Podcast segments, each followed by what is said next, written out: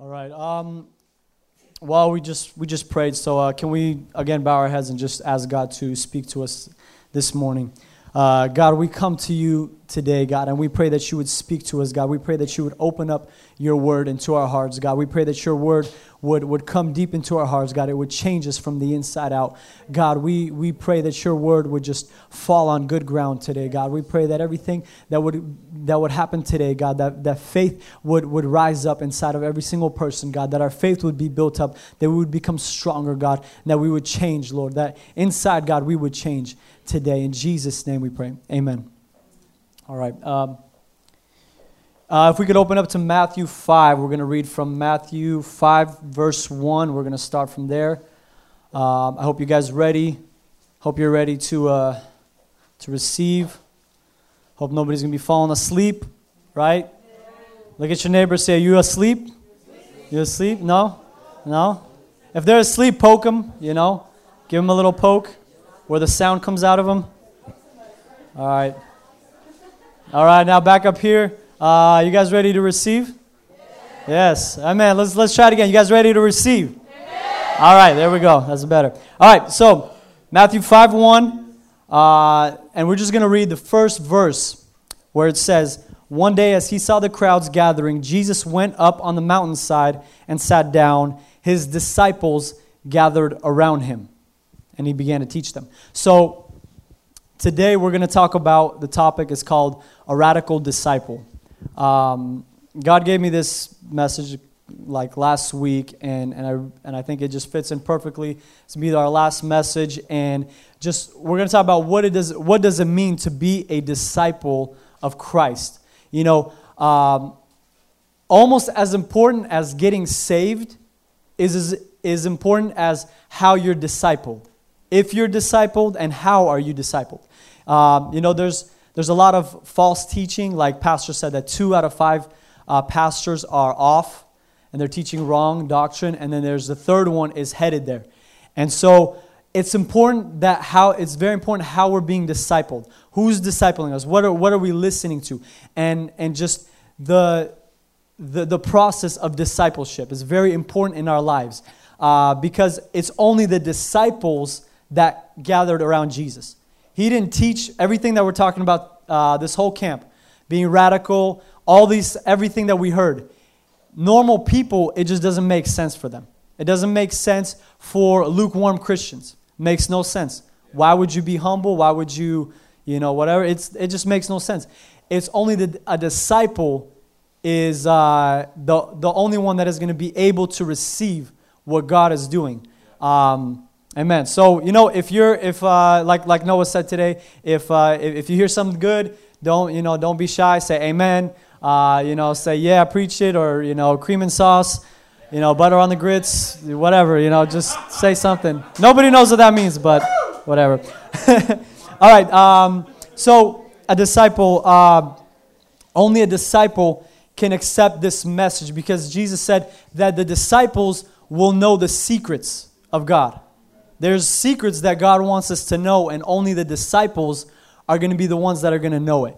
Jesus said, I'm not going to give everybody else, I'm going to talk to them in parables, like, you know, riddles, you know, how he said all those things, and everybody's like, what was he talking about? But the disciples, Jesus explained it to them later after the sermon, you know. He said, okay, this is what it means, let me break it down for you.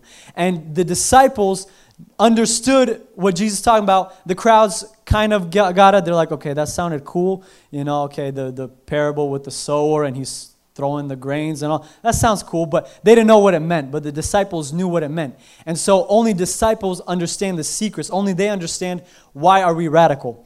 And, you know, a disciple, it's interesting that every single person is responsible for their own discipleship. Every single person is responsible. It doesn't matter where you grow up. Doesn't matter what kind of upbringing you had, or what church you're at. If you want to be a disciple, you will become a disciple.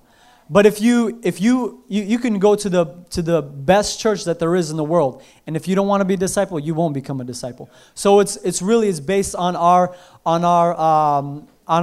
ability to go after God. And, you know, a disciple, it's a lifestyle. It's not a church-to-church event. It's a lifestyle every day. And, you know, there's a lot of Christians in the world. There's many Christians, but there's few disciples. There's, how many there are? 300 million people in America, right? Roughly 300 million. And there's only about 3% of them are in the army, right? 3% are some kind of a branch of an army.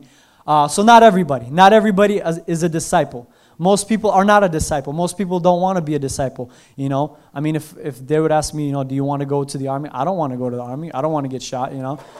That's not for me. And so not everybody wants to be a disciple, though. Not everybody wants to be somebody that is radical for God. And we're going to turn over to, keep your finger here in Matthew, or, you know, your neighbor's finger, or you can put your toe there, whatever. And we're going to go over to 2 Timothy chapter 2. And then we're going to be kind of going back and forth, so hold something there. All right, so 2 Timothy chapter 2. 2 Timothy is after what book? 1 Timothy, that was no brainer. Well, what book is after 2 Timothy? Not 3 Timothy.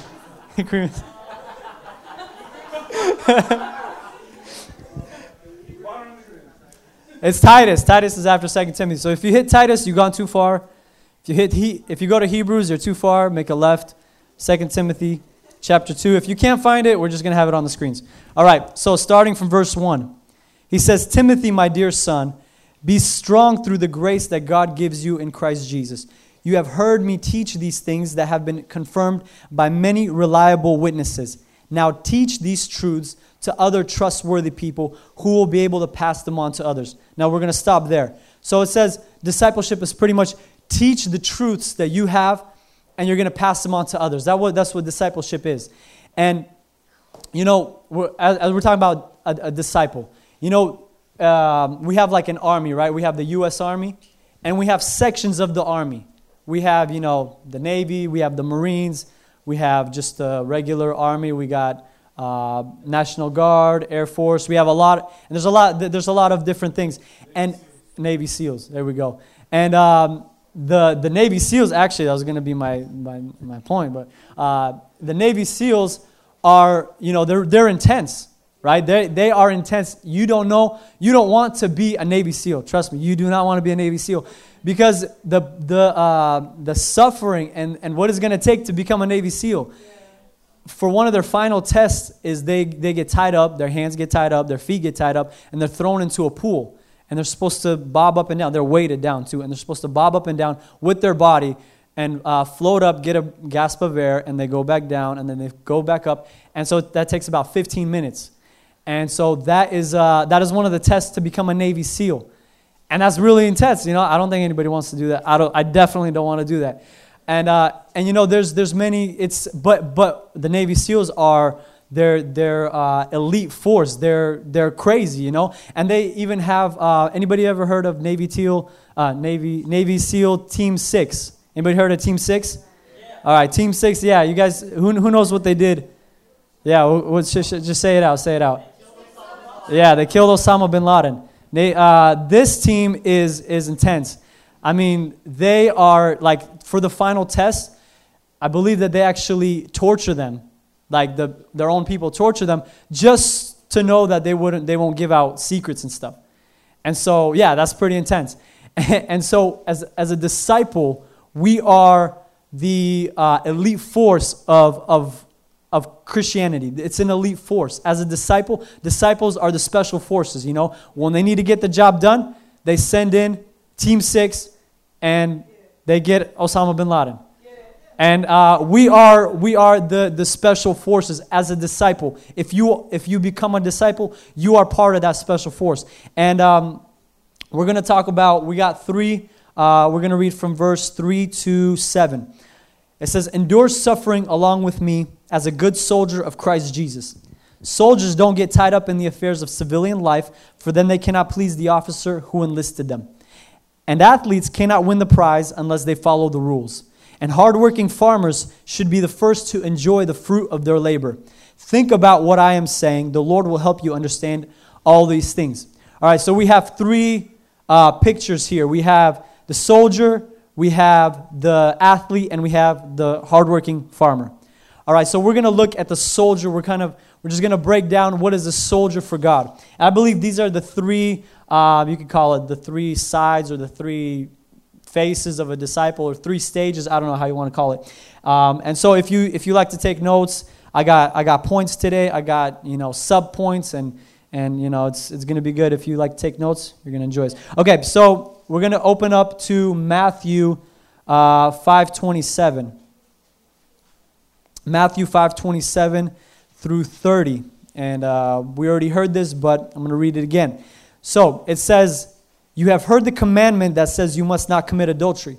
But I say anyone who even looks at a woman with lust has already committed adultery with her in his heart. So if your eye, even your good eye, causes you to lust, gouge it out and throw it away. It is better for you to lose one part of your body than for your whole body to be thrown into hell. And if your hand, even your stronger hand, causes you to sin, cut it off and throw it away. It is better for you to lose one part of your body than for your whole body to be thrown into hell."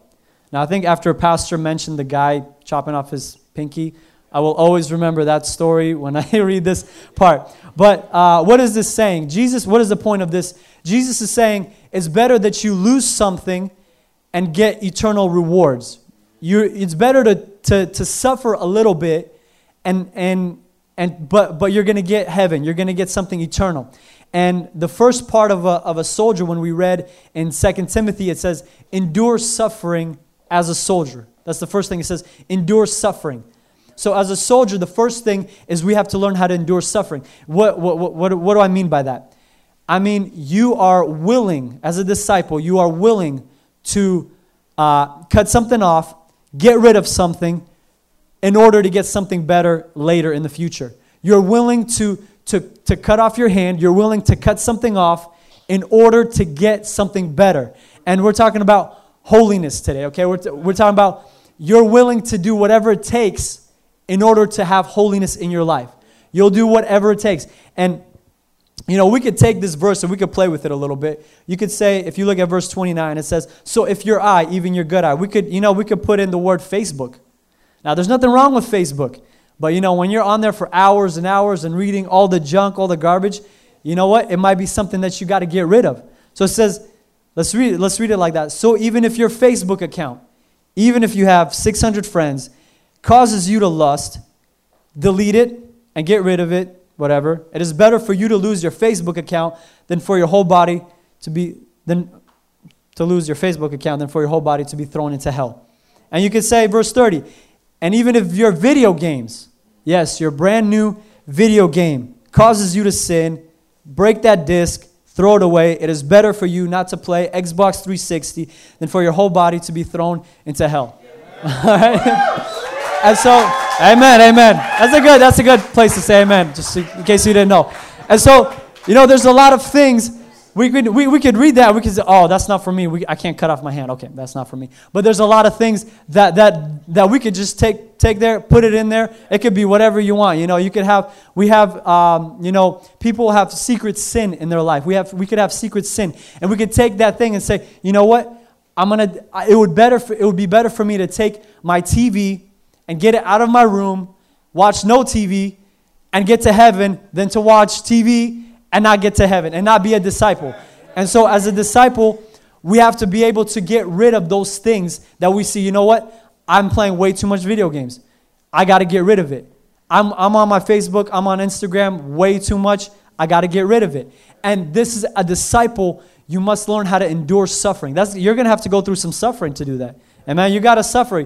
Oh, it's fun. It's something that you want to hold on to. But that's where the first part of the first qualification of a disciple is you're ready to suffer. You're ready to give that up and to suffer a little bit to get something in return.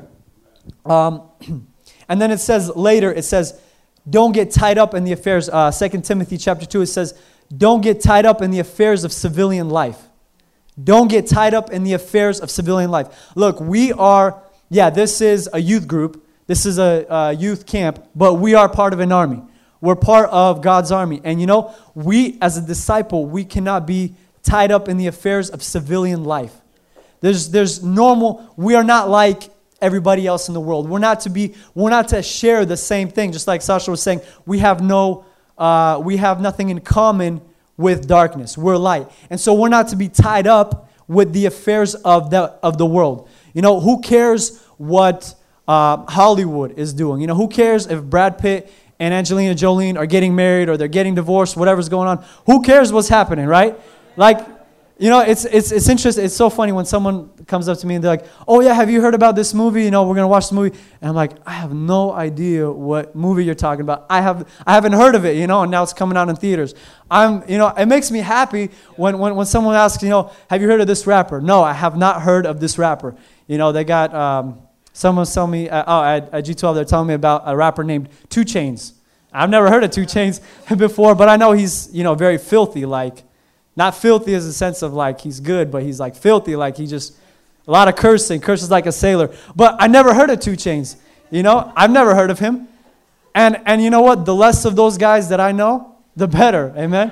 Like the less that I know of those, you know, filthy rappers that, you know, beat their wives and you know, do all sorts of things. The less of those guys I know, the better, amen? Like, I'm happy when someone's like, "Hey, are you going to do this?" Like at work, we have like a Bible study, and you know we're talking about, and the guys are talking about their free time, and they're like, "Yeah, I'm gonna go home and play video games," and I'm like, "Okay, yeah, that's cool, but I don't play video games. I don't have time for them." And they're like, "Are you serious?" I'm like, "Yeah, you know, I don't play video games."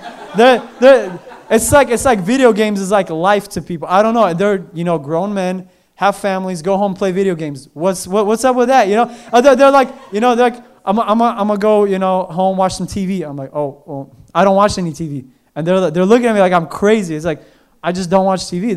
I'm not part of it. They might look at you like you're crazy, you know. They might look at you like you don't belong in this world. And they're like, "What do you do in your free time?" It's like there's nothing else to do other than watch TV, you know. It's like, really. It's like, you know, for me, I just say, you know what, you.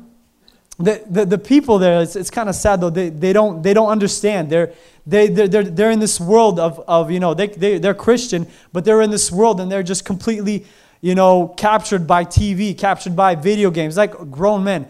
And I tell them, you know, I got something better to do with my time. And I tell them about serving God, and they're just looking at me like I don't belong in the same conversation. We don't belong in the same conversation. And so, we're not to be tied up in the affairs of civilian life. And then the third part, he says, then you cannot please the officer who enlisted you.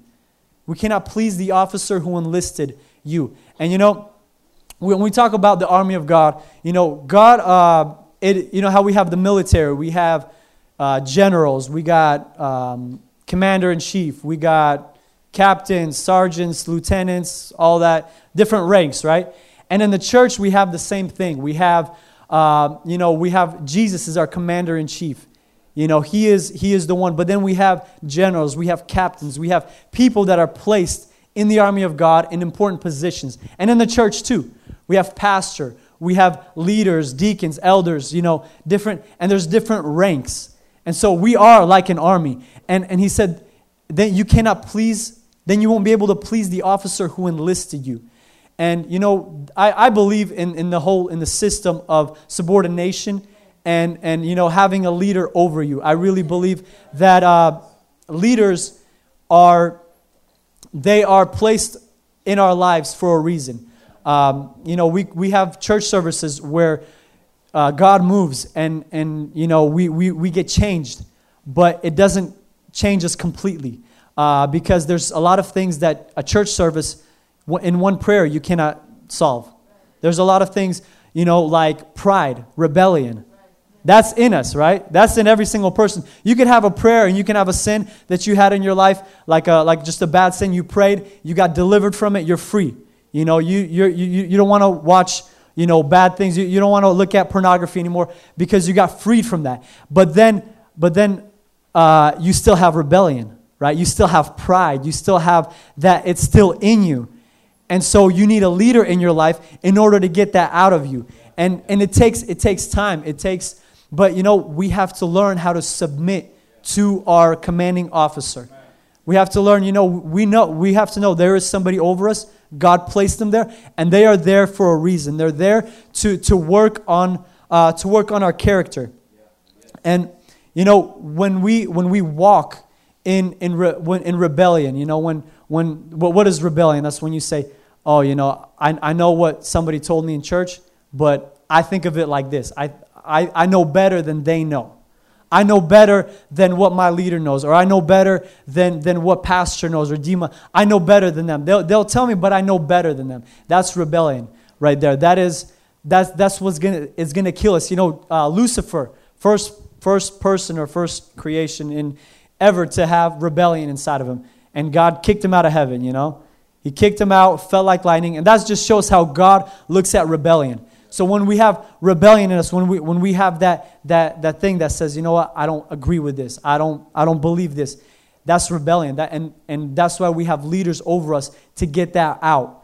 And you know, we got to get a leader. We have to have somebody in our life that has the shut up card, right? That is able to say, you know what, this what you did, it's not right. And you know, it's interesting. In my G12. I lead a group, and you know, there's guys that can submit and that are listening, you know, and are able to receive correction, and others are not able. And so those that are able, I tell them something, you know, this is not right, and they know, and I tell them freely because they're open to correction. They're open to it, they can receive it. And there's others that I'll tell them and they won't receive at all. And I can't tell them anything. And so, you know what? It's how it says in Matthew 5, it says, don't throw your pearls to pigs. And in Proverbs it says, you can correct the fool, but it's going to be pointless because he's just going to get mad at you. Yeah. It says it's better to correct the wise, and they're going to thank you for it. Yeah. And so when we're open to correction, we're open to... you know, we're open to somebody to tell us, you know what, this is wrong. And, you know, some people are like, well, I don't see it like that. I don't see that this is wrong. Well, you know, of course you don't see it. If you would have saw it, then you would have corrected it yourself, right? You don't see. You don't see the booger on your face, right? You don't see the booger on your face, but somebody's got to tell you, look, there's a booger on your face. You got to get it off. And that's the same thing, you know. When somebody tells us, you know what, there's something in your life, you might not see it, but I can see it, and you got to get, and we just got to say, okay, you know what, they see it, so that must mean there's something wrong with me. And that's what we have to learn, how to submit to our officers. And we're going to look at the second thing of a disciple is the athlete. The athlete. You know, there's a lot of things we could talk about an athlete. The discipline and all that stuff. But it says in 2 Timothy chapter 2, it says in verse 5, it says, and athletes cannot win the prize unless they follow the rules. So there are certain rules as a disciple that we must follow, that we cannot ignore. Just certain things that we just have to follow them.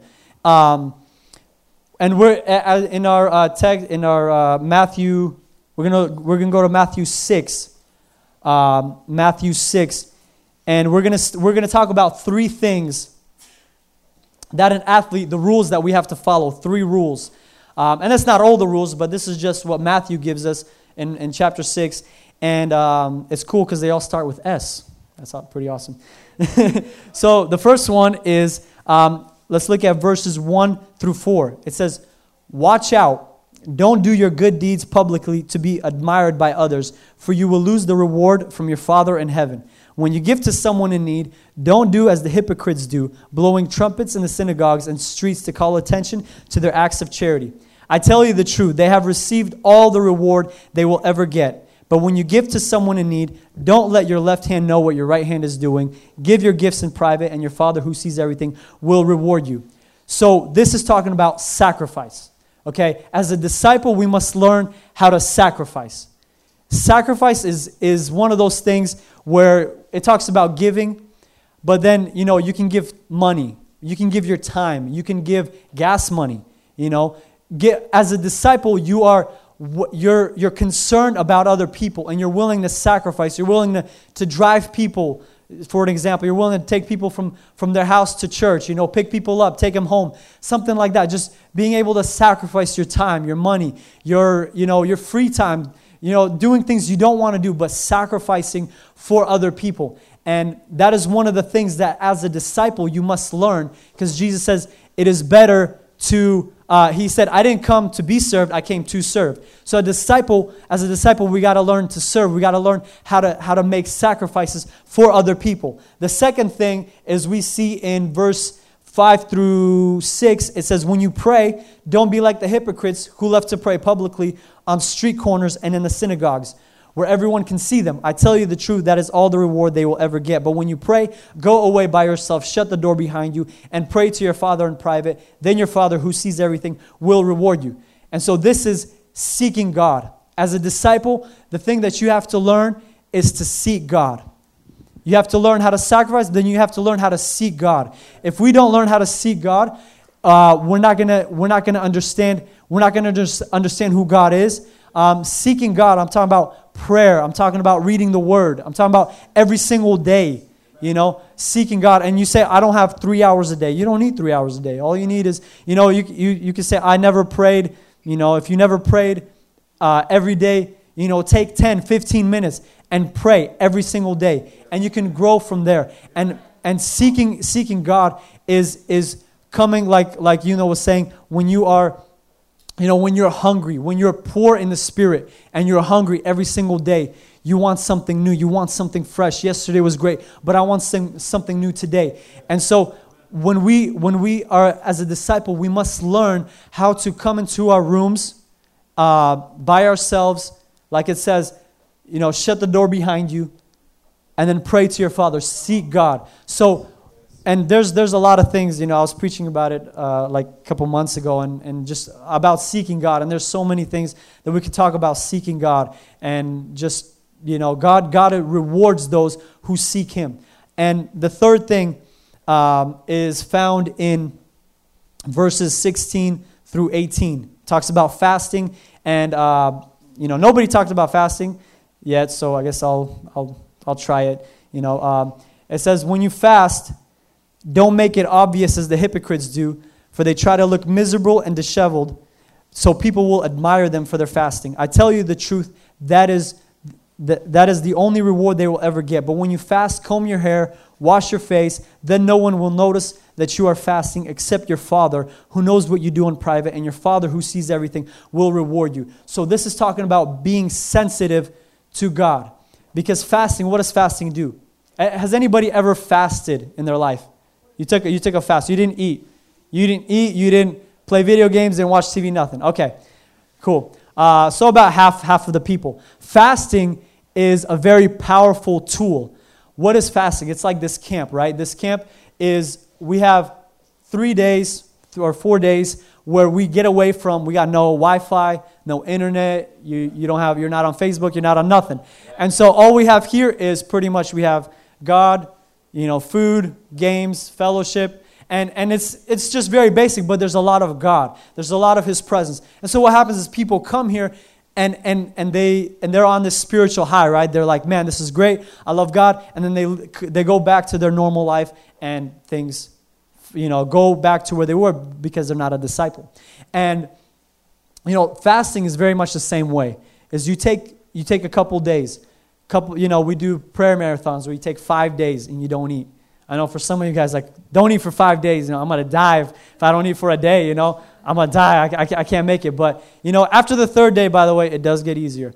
It does take 3 days. Man, it's a while. But, you know, when we talk about fasting, nobody likes to fast. Amen? I have never seen anybody enjoy fasting. And actually, people do it not even for spiritual reasons. They just do it for health. I had no idea that fasting actually is good for your health. Did you guys know that? It's good for your all your digestion and all that. But I even if it is good, I would never do it if there are no spiritual benefits. I don't understand people that do it if there's no spiritual benefits. But what happens is you don't eat, you're not, and you know some people don't eat and then they're on playing video games, watching TV the whole time. That doesn't count, you know. When you fast, you get away from everything and you just you start to be sensitive to the voice of God. It's more clear. When you take a 3-day fast, or you go on a 5-day fast for prayer marathons, you start fasting, you start becoming sensitive to God. It's true, it works. If you haven't tried it, give it a try. But this is we have to learn how to become sensitive to God's Spirit. As a disciple, do whatever it takes to become sensitive to His voice. Take fasts. I know that sounds crazy for some people because it's like, don't eat. I can't make it a couple hours without eating. Yeah, don't eat anything. And, it could be other things. It could be taking a fast from TV, taking a fast from video games, whatever. It could be whatever, just to get closer to God, just to become more sensitive to His voice. And so those are just 3 things, but those are the rules that we must follow. I'm pretty sure there's more, but those are just the things that we see here. And the third picture that we have is a hardworking farmer. He says a hardworking farmer should be the first to enjoy the fruit of his labor. When I think of a farmer, I don't know about you guys, I think of a picture with like two like a man and his wife, and they both have straw hats on, and they got overalls. They got a pitchfork. The guy has a pitchfork in his hand, and they look very sad. And Bob and Betsy or whatever their names are, and they look very depressed, and they're just standing there with a barn behind them, and hay, and there's cows somewhere, and it's just a depressing picture. I don't know. That's what I see farmers. But I'm glad it says hardworking farmer.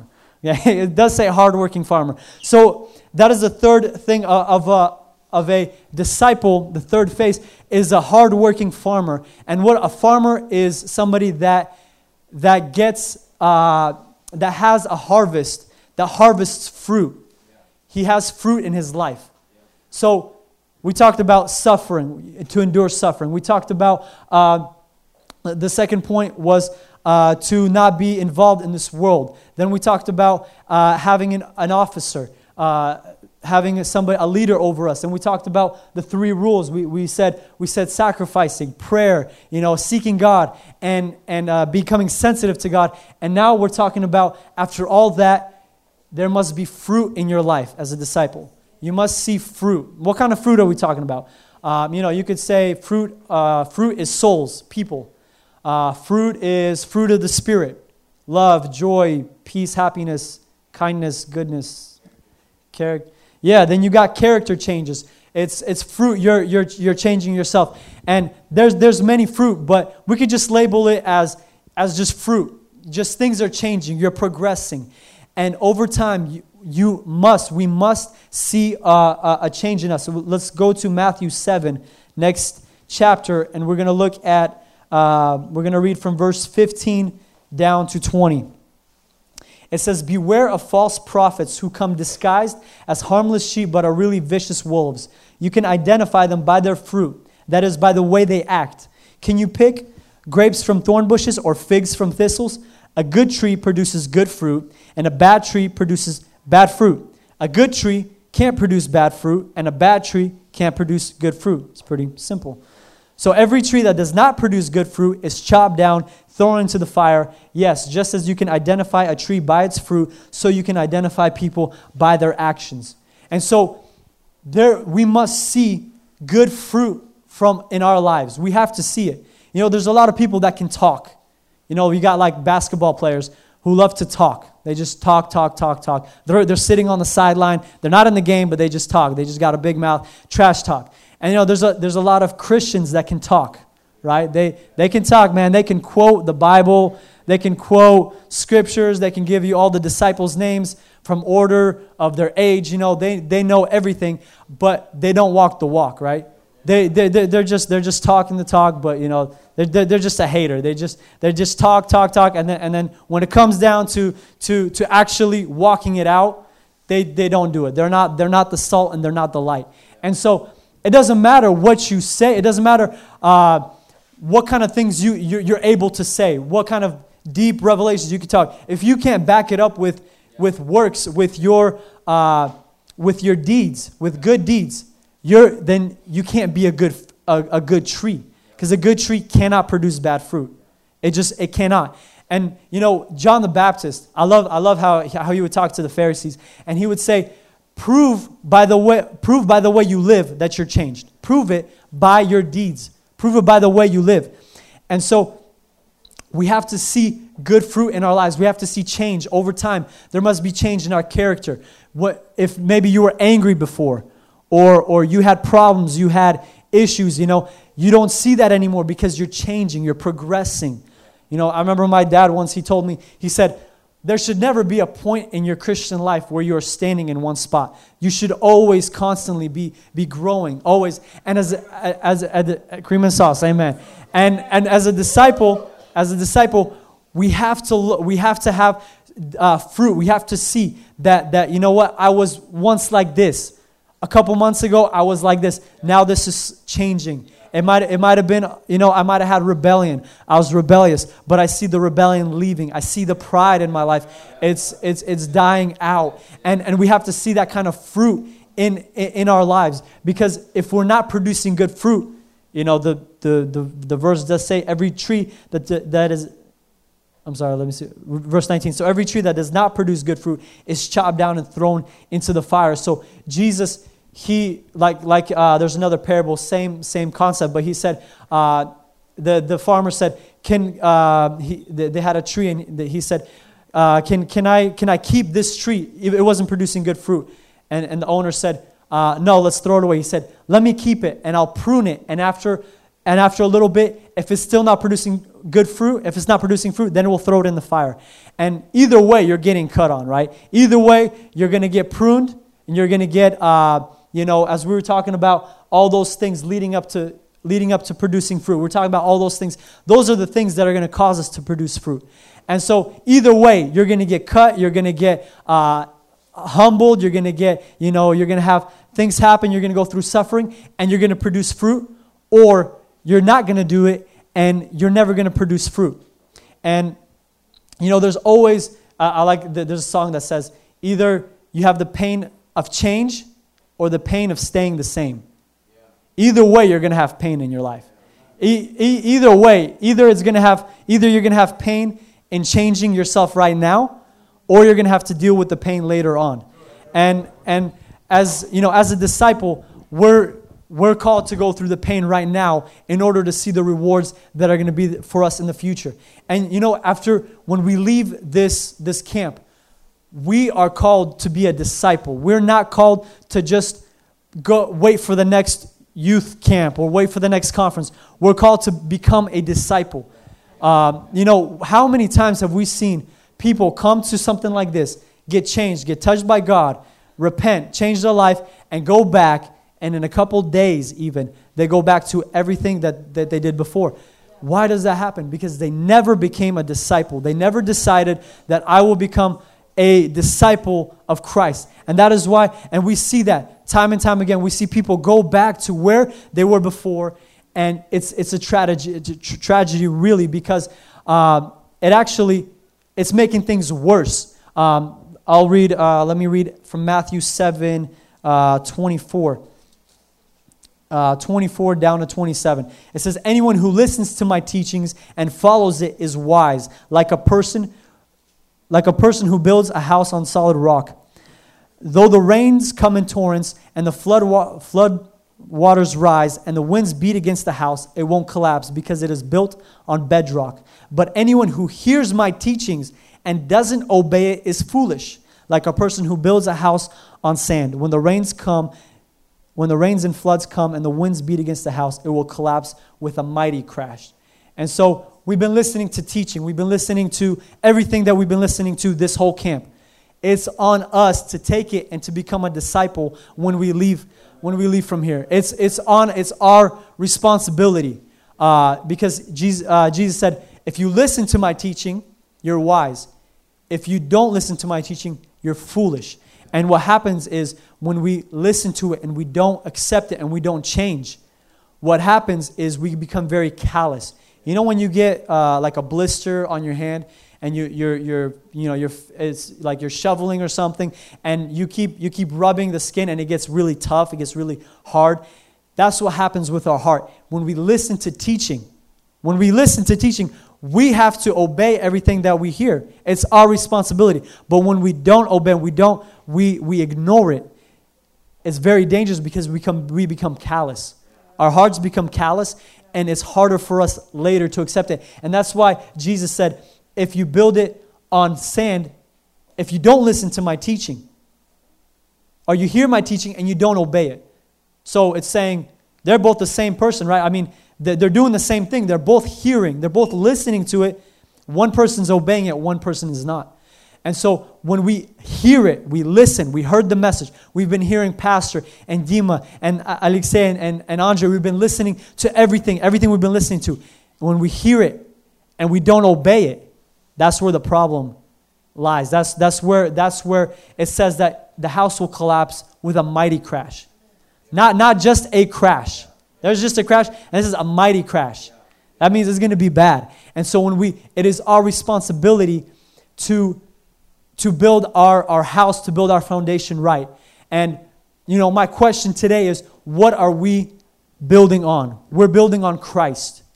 We're building on Jesus Christ. He is the one. It's not about, you know, it's not even about this camp. It's not about even I-68. It's about Jesus. If they could put up the picture of the from the movie, the short clip that they played, they could put up that picture of Jesus. There he is. That is why we're a disciple. That's the reason why we're a disciple. That's who we're doing it for. We're not doing it for anybody. We're not even doing it for our leaders. We're not doing it. It's not about I-68. It's not about our church or what's happening. It's about Jesus. This is the reason. He was the first one to go on the cross. He was the first one to take the stand. He was the first one to become radical. He's the reason why we are supposed to be radical. You say, why should I be a disciple? Why do I need to be a disciple? That's why we need to be a disciple. This is the one that we're serving. This is the one who we're following. We take example from him. That's our example. He did it. He was the first one to go. He was the first one to give up his life. And that's why we're going. We're going because Jesus went and because Jesus bought us on the cross. He bought he bought us. We're paid, like Pastor's preaching. He paid such a high price for us. He died on a cross. He was beaten so horribly. He was beaten. And that's why we're a disciple, because He is the one that ransomed us. And how can we not be a disciple after what he did? When you watch The Passion of the Christ, it really, every single time I watch it, it's just, you know, I really want to cry, because it just shows that how Jesus, what kind of price he paid for our sins. And how can we not, after hearing everything, after understanding what Jesus did for us, how can we not become a disciple? And so if we leave today and we are not a disciple of Christ, if you say, that's not for me, this kind of lifestyle, it's not for me, then everything that we did here is pretty much pointless, because you're just wasting your time here. Because if you have not become a disciple, if you've not entered into that kind of lifestyle, then you're missing the picture. You're missing the point. And Jesus is the reason why we're doing it. And so let's stand up right now, and we're just going to pray about becoming a disciple of Christ. We're going to pray about becoming his disciple. And just, I really want to pray for those people who have not yet decided to become a disciple. And you have not yet decided. You got saved, and you might be going through things, but you have not become a disciple. You have not decided to become a disciple of Christ. And maybe, you know, some of you are disciples and you're following God and you're trying. And this is a word for you too. But those that are not a disciple right now, as of this moment, you know, I have not been doing anything that we were talking about today. And you know you are not his disciple. Then we're going to have a prayer right now. And if you could just come up here, just make a dedication and say, Jesus, I will be your disciple.